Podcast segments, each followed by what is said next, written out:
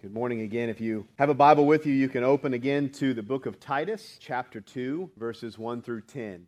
And while you're turning there, I wanted to take just a very brief moment. I don't know if you've ever had one of these instances in your life, but I deal with this almost weekly where you have a conversation or you say things and then you wonder for the next two, three, four days did I say that the way that I should have or could have or the best way or not? And last Sunday, I probably went on a bit of a tangent about a few things that I'm somewhat passionate about. And in that, one of the things that we talked about was topical preaching or exegesis in our preaching and verse by verse preaching. And I just wanted to say that I think when I was talking about that, I may have condemned a topical sermon, and I should not have done that. We believe in verse by verse preaching. We believe in exegesis. We believe in those things. But there is a time and a place for topical sermons. We use them here even sometimes. There are some very faithful men who are doing it that way, and they're doing it and staying true to Scripture. And whether you took it that way or not, I don't know, but I wanted to make sure that what I said was clear and that I wasn't somehow condemning someone that is doing it right. The only other thing I would say about that is I do think that the opportunity to stray from the truth of Scripture is stronger when you preach only that way than through the text. And that's one of the reasons that I believe we should preach through the text so that we stay with the text and we don't get off. Okay? So this week we're going to continue our sermon series we've entitled Order in the Church as we see the Apostle Paul speaking to Titus, this young pastor that he is instructing on how to help these churches that he's been kind of put over for this time. And he's told them that he wants them to have order. And his first order of business in that was to place elders in the church. And I'll tell you that this week I'm thankful that the entire sermon is not about who an elder is supposed to be, what an elder is supposed to do, how he is supposed to be. I'm glad that there's a little bit of stuff on you this week. It's not just about you looking at me, judging me all week long. So I'm thankful for that. Before we read the text, I want to take you way back to chapter 1, verse 9.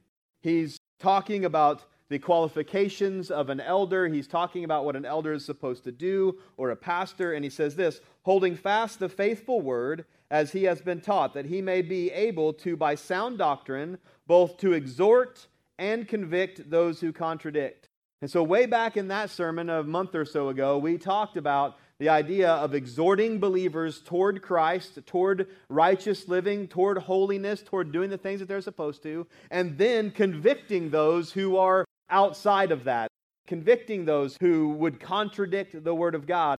And last week we saw Paul tell Titus to tell the elders, if you will, to convict. He told them to contradict, he told them to sharply rebuke those who would teach false doctrine. And today, we move from the convict to the exhort. Today, he talks about exhortation in the church. Today, he talks about what church families should be encouraged to be doing. What moms and dads and grandmothers and grandfathers, what older people in the church and younger people in the church should be doing, the way that we should be living and the way that we should be growing together as a church. And so we begin to see this idea of exhortation. This is who we should be. This is what we should be doing. This is the goal or the direction that we should be going. And so in Titus chapter 2, beginning verse 1, we'll read again through verse 10. God's perfect and inspired word says this But as for you, speak the things which are proper for sound doctrine, that the older men may be sober, reverent, temperate, sound in faith, in love and patience. The older women likewise, that they be reverent in behavior, not slanderers, not given to much wine, teachers of good things, that they admonish the young women to love their husbands, to love their children, to be discreet, chaste, homemakers, good, obedient to their own husbands, that the word of God may not be blasphemed. Likewise, exhort the young men to be sober minded. In all things, showing yourself to be a pattern of good works, in doctrine, showing integrity, reverence, and incorruptibility Sound speech that cannot be condemned, that one who is an opponent may be ashamed, having nothing evil to say of you. Exhort bondservants to be obedient to their own masters, to be well pleasing in all things, not answering back, not pilfering, but showing all good fidelity, that they may adorn the doctrine of God our Savior in all things. And so he begins in verse 2 with a contradiction. If you remember, last week in the text, he spent a lot of time talking about who these false teachers are and what the false teachers are teaching. He talks about that they are lying, that they are falling into fables, that they are, have man made commandments, and these sort of things. And so in verse 1 of chapter 2, he tells Titus, But as for you, in other words, you be different than what these men are. You teach something different. You live differently than these men are living. You show yourself to be set apart as a person of God, as a follower of Jesus, as a representative of Him, as a pastor or as an elder. And so he first charges Titus with speaking sound doctrine. He says in verse 1 But as for you, speak the things which are proper for sound doctrine. In other words, he says, Watch your mouth and make sure that you are saying the things that align with the doctrine that you have already heard from Paul, that you have heard from the eyewitnesses of Jesus, that you are receiving from the Spirit. Make sure that you are teaching only sound doctrine and that you yourself don't get pulled away with these other worldly ideologies, with these fables, with these man made doctrines. You preach what is true. You preach what is biblical. You preach what has been taught to you and do not stray from that. So it matters first for Titus what he says. But this is going to be a theme throughout the whole day, so hear this now. It matters what Titus says, but it doesn't matter what Titus says if Titus doesn't live what he says. And we've all experienced that in some way, shape, or form in our lives. Now, does that mean, again, that a pastor or an elder is always perfect, never makes a mistake, never lets anyone down, never hurts anyone, never sins? No, that's not the case. Now, should he want to do those things? No. Should he try to avoid those things? Absolutely. But in general, what Paul is teaching for Titus the elder, for the men and for the women within the church, all the way through these 10 verses, what he is saying is the words that you say must be backed up by the actions that you live. Look what it says down in verse 7. In all things, showing yourself to be a pattern of good works, in doctrine, showing integrity, reverence, and incorruptibility. Showing integrity. That word integrity means that you are the same person in front of people at church as you are at home, that your words match up your life. That when you go to work, you're the same person as you are when you talk to your children. That your life is across the board same. And hopefully, it's that way in towards holiness and towards righteousness. And so he says that you need to say these words, you need to preach these doctrines, you need to teach these things. And in a moment, we're going to talk about what he tells Titus to preach. But he says, I want you to say these words and to preach these things, but you must be an example. You must live your life according to those same doctrines. You must have a life of integrity, of reverence, of incorruptibility. You must live a life that with sound speech that cannot be condemned, as it says in verse 8, when opponents may be ashamed, having nothing evil to say of you. You must live a life that not just preaches these things, but lives and walks those things out. And so the first commandment is for Titus as the leader. He says, I want you, in contrary to the false teachers, in contrary to those who may be believing in Zeus and in God, in contrary to those who may be making up their own fables, in contradiction to them, you preach sound doctrine. In contradiction to them, you live your life according to the words that you say. We all agree with that, and we also all know that many times that's more difficult to do than it is to say. But that's what I, an elder, is first called to do to live out the words that he says. So he says, As for you, teach the things that are for sound doctrine. But if you notice, there is a colon after sound doctrine. In other words, he is saying, Teach sound doctrine. This is what you're supposed to teach. This is what you're supposed to tell them right? So, this doctrine that he's talking about, these teachings, are not just some mythical things that he's supposed to find out. No, he says, teach these things. Tell them to do these things. Tell them to be this way. Tell them to act in this certain way. And the first thing that he tells them to do is to teach the older men. He tells them to teach men first the older men and then the younger men. Look with me in verse 2. That the older men may be sober, reverent, temperate, sound in faith, in love, in patience. So the first thing that he does is he addresses the older men in the church. Now, I was thinking about this. I probably don't need to say it now. I probably should wait till we get to women, but I'm just going to say it now so equal opportunity for everyone here today. I'm not going to define who's old, okay? You can decide in your own life if you're an older man or an older woman or a younger man or a younger woman. So you can define who you are. I'm not going to do that for you. But the first thing that he says in verse 2 that the older men be sober, reverent, temperate, sound in faith, in love, and in patience. Those who are older in age must first be sober. That word doesn't just mean sober as in not drinking alcohol, but rather that word means temperate or even keeled or able to give advice. Someone who isn't rattled by the things of the world, right? Someone who's been through things and has the ability to speak wisdom into someone's life and to not be, again, affected by the things around them. He tells them to be reverent or grave or honest. He tells them to be sound in the faith, sound in faith. Listen, we're going to speak very bluntly this morning. I mean, there's an expectation that if you are an older man, that you are older in your faith. Does that make sense? That you have not just matured physically, but that you have matured spiritually.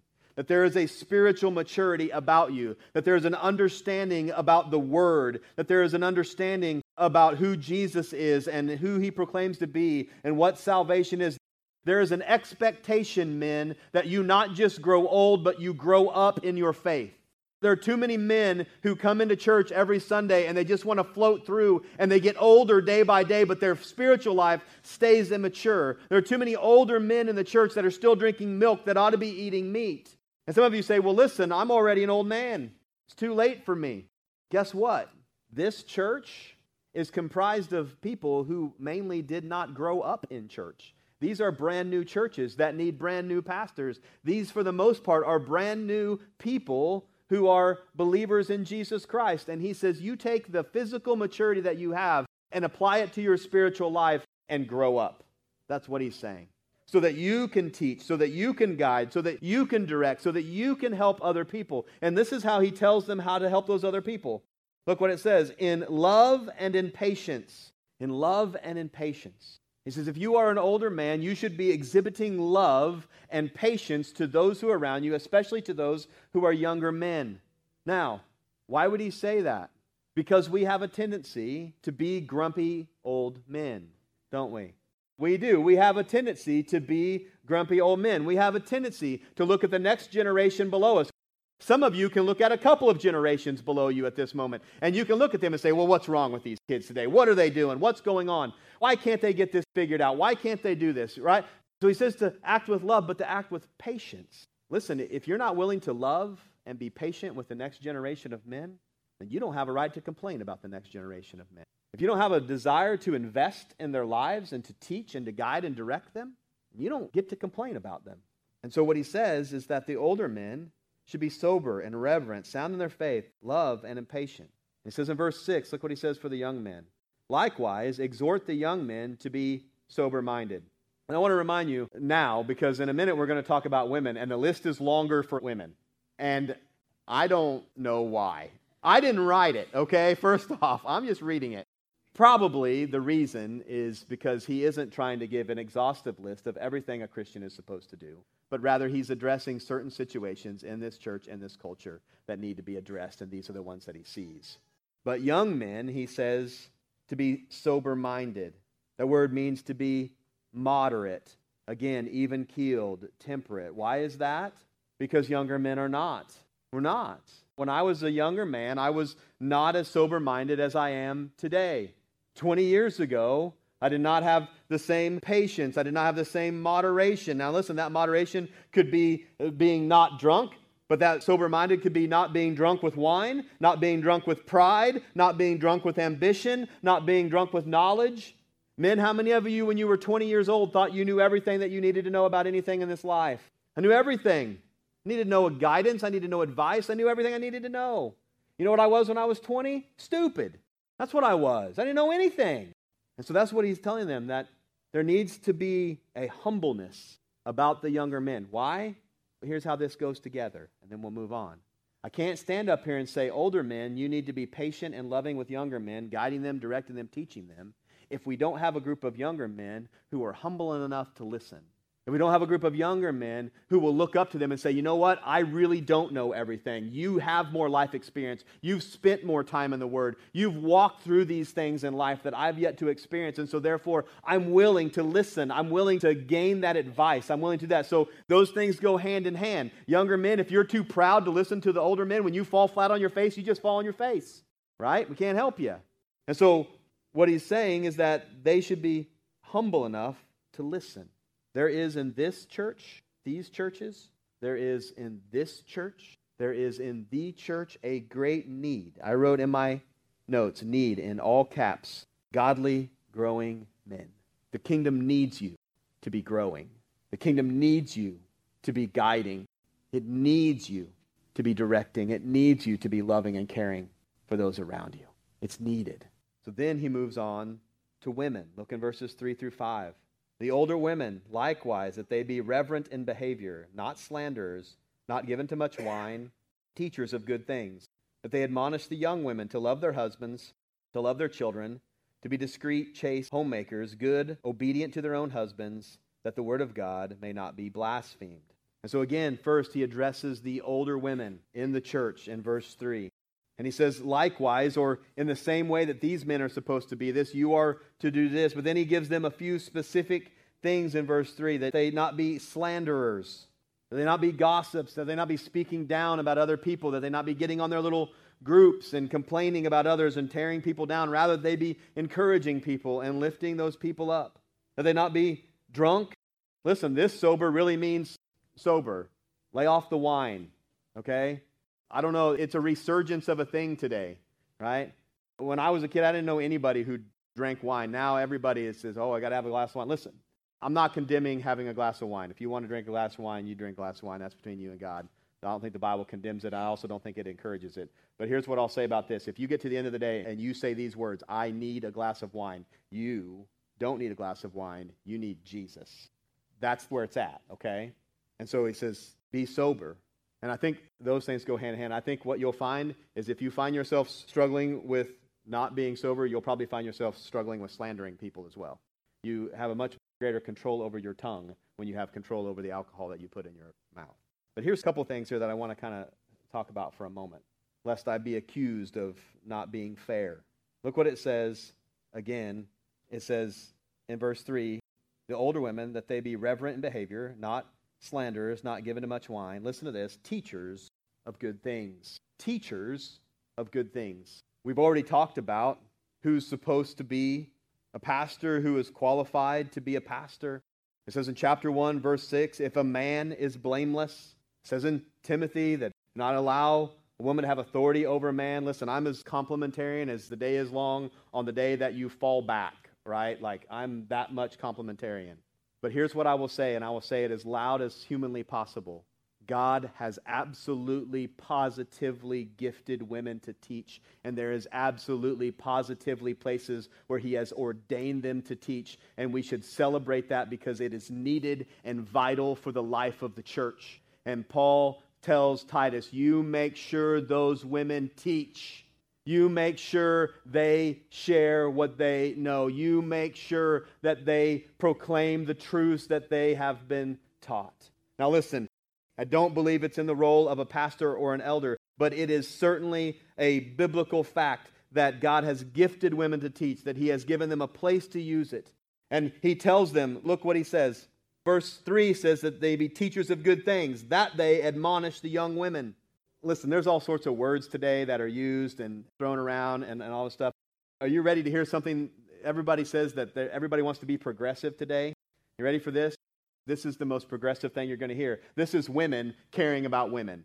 This is really women caring about women. This isn't women standing outside of an abortion clinic wanting other women to kill their children. This is really women for women. This is a woman saying, I love you and I care for you, and I know how hard it is to be married to a man, and I know how hard it is to raise children and to live your life for Jesus, and I know how hard it is to struggle through financial things and to walk through these things, and I know how hard it is to deal with this, and I love you and I care for you, and I want you to hear these truths. That is women for women.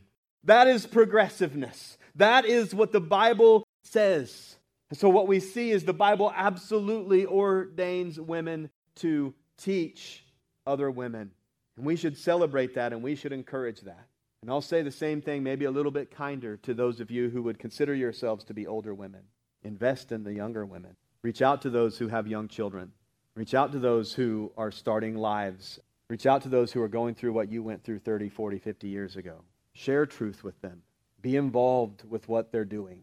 Listen to them. Talk with them. They need guidance and encouragement. This is a biblical thing for you to do. This doesn't mean that you have to be the leader of women's Bible study or Sunday school or whatever, but this means that you need to find someone to invest in and disciple. You need to find someone to care about, someone to teach. And so it says to teach the younger women, and then it tells us what they want the older women to teach the younger women. It says in verse 4 that they admonish the young women to love their husbands, to love their children, to be discreet, chaste homemakers good, obedient to their own husbands, that the word of God may not be blasphemed.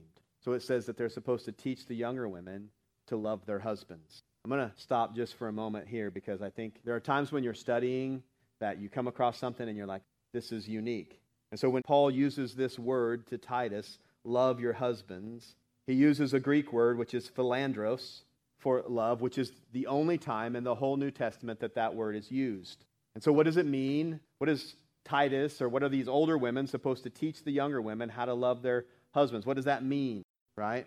So there's two words that kind of define this. One of them I think most of you will be okay with.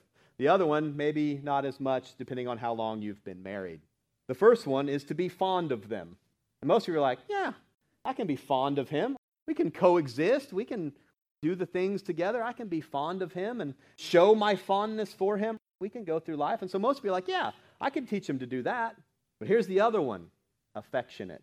Now, here's what I want you to understand about affection this word has nothing to do with sexual things, okay? There's a Greek word for that. He didn't use that word, okay? So, what does it mean to be affectionate? Well, that probably is different for each person and each couple and each family. I'll give you a short example of this, okay? Because sometimes I think when we hear these words, we think, oh my gosh, you know, do I got to do this? What does he want? You know, what is he expecting? So, she probably doesn't even remember this. It's been two or three months ago, and I don't know how this happened. This almost never happens because of just the way our lives work and run. But we went to Walmart together with no children. I don't know why. I don't know why we were going to Walmart. She usually does the little pickup thing, and I try to go there only if in dire need. Right, but we're going to Walmart. We get out of the truck, and she had driven, and so she parked like in Arby's parking lot because she always parks as far away from the store as humanly possible. And so we're walking up there, and you know, normally when we're walking, there's three kids and we've got carts and they're running around and, you know, all of this stuff is happening. So we're just kind of living our lives, right? And so we're walking up to Walmart. And as we're walking, she reaches over and she puts her hand underneath my arm and walks like we're the homecoming candidates. And let me tell you something my chest went out. I'd have walked through that whole store with her on my arm. I'd have walked through the toilet aisle. I'd have walked through every aisle in that Walmart with her on my arm. There was something about it that made my whole day. It lasted 10 steps. It made my whole day. Listen, it doesn't always have to be something huge, but let me tell you something your husbands need it. And sometimes it doesn't take all that much to give it to them. So teach them to love them, teach them to be fond of them and affectionate to them. Some of you heard in verse 5 when it says, obedient to their own husbands, and some of you cringed whenever you heard that word obedient. Listen, that word obedient is the same word that is used for our obedience to God. In other words, because we have received love, we respond. This is a response obedient. Because we have been loved and cared for and given grace and mercy, we then respond to Him with obedience because we want to follow Him, because we know that He is good, because we know that He is holy, because we know that He is God. And it's the same idea here that the wife would not be living under some sort of slavery submission, but that she would willfully desire to submit to her husband because he is loving her like Jesus loved the church. He also, in verse 4, to love their children. What does it mean to love your children? Well, he explains how to love their children in verse 5. To be discreet, chaste homemakers, good, obedient to their own husbands. The word of God may not be blasphemed. Now, does that mean that a woman cannot have a job? No, that's not what that means. Proverbs 31 clearly speaks against that. But what it means is if you're going to love your children and you're going to love your husband, you will keep their home. You will have your first responsibility be caring for the home, that you will make it a safe clean, modest, that you will care for your children in your home, that you will make it a place of safety and security, that you will make it a place where they feel loved and cared for and have their needs met, that your first responsibility will be there. And here's why this matters. I know this matters because I've seen this. I've seen this exact pattern over and over and over and over again. This is why it's so important that women teach the younger ones. Because when we have order in our home, there is order in our church. When we have order in our home, we have order in our church. That's why our greatest responsibility begins at home and then comes here. When there is dysfunction in the home, there will be dysfunction. Now, that doesn't mean that when you have problems or struggles in the home that you avoid the church. No, we come here to help one another and to walk through those things with one another. So, this commandment, this exhortation for men and women to disciple men and women is vital to the order of the church. It's the way it's supposed to work. So, the last thing is this we're not going to spend a lot of time on this this morning, but the last thing is this. In verses 9 and 10, it says to exhort bondservants to be obedient to their own masters, to be well pleasing in all things, not answering back, not pilfering, but showing all good fidelity that they may adorn the doctrine of God, our Savior, in all things. Now, the Bible here is speaking of bondservants, those who are servants of other people. These may be willing bondservants who have entered into this, or they may be not so willing. Paul is not encouraging slavery, but the reality is, is that a lot of people in the first church, a lot of people were in some form of bondservant at that time the way people paid and borrowed and things was just different than the way that they are today, especially in our culture. And so this is not a minority of people, this is probably a majority of people. And so when he's talking to people who live their lives with a responsibility to someone else, that's the idea. You have a responsibility to live and to work for underneath the responsibility of another person. Well, that's basically all of us, right? Unless you're one of the older people who are retired, and then it's just your wife that you have that responsibility to, right? But he says to be obedient, to do what you're told. When you go to work, you should do what you're told. To be well pleasing, you should seek to please that person that you're working for. Not answering back, that just means to not backtalk, to not snap back or argue. Not pilfering, that's stealing. Don't steal stuff from the place you work for. Don't steal anything. Don't take ink pens home. Don't steal paper. Don't steal time. Don't steal from the person that you're working for. But showing good fidelity and honesty, that they may adorn the doctrine of God, our Savior, in all things. In other words, you live your life in this way that they may see the teaching of God, that they may see the person of Jesus. So we're going to end with this one thing. Look back with me in verse 5. He describes what the younger women are supposed to be learning, and then he says this that the word of God may not be blasphemed. I pray that we would be a church who seek to live our lives in our homes first and then in our church in a way that the Word of God would not be blasphemed. Listen, I'm fully aware that there are many people who would hear this sermon. There may be people here today who would hear this sermon and say that this is hogwash and this is not who people are today. Times have changed and this is not the way it is. And if they have that opinion, that is perfectly fine. They can have that opinion. My job is not to please the culture, my job is to preach the Word of God. And friends, this morning, we must be people who seek to honor this word, who seek to live this way in the middle of the culture. The Christian has always been and always will be countercultural. Always. There's no way around it to be a true follower of Jesus and not stand out from the culture around you. So I pray that we would honor the Word of God, that we would seek to love one another enough to care for one another, to teach and to guide and direct one another. And we would seek to have a strong responsibility in our homes first and then to our church that we would have our homes in order so that our church can be in order as well.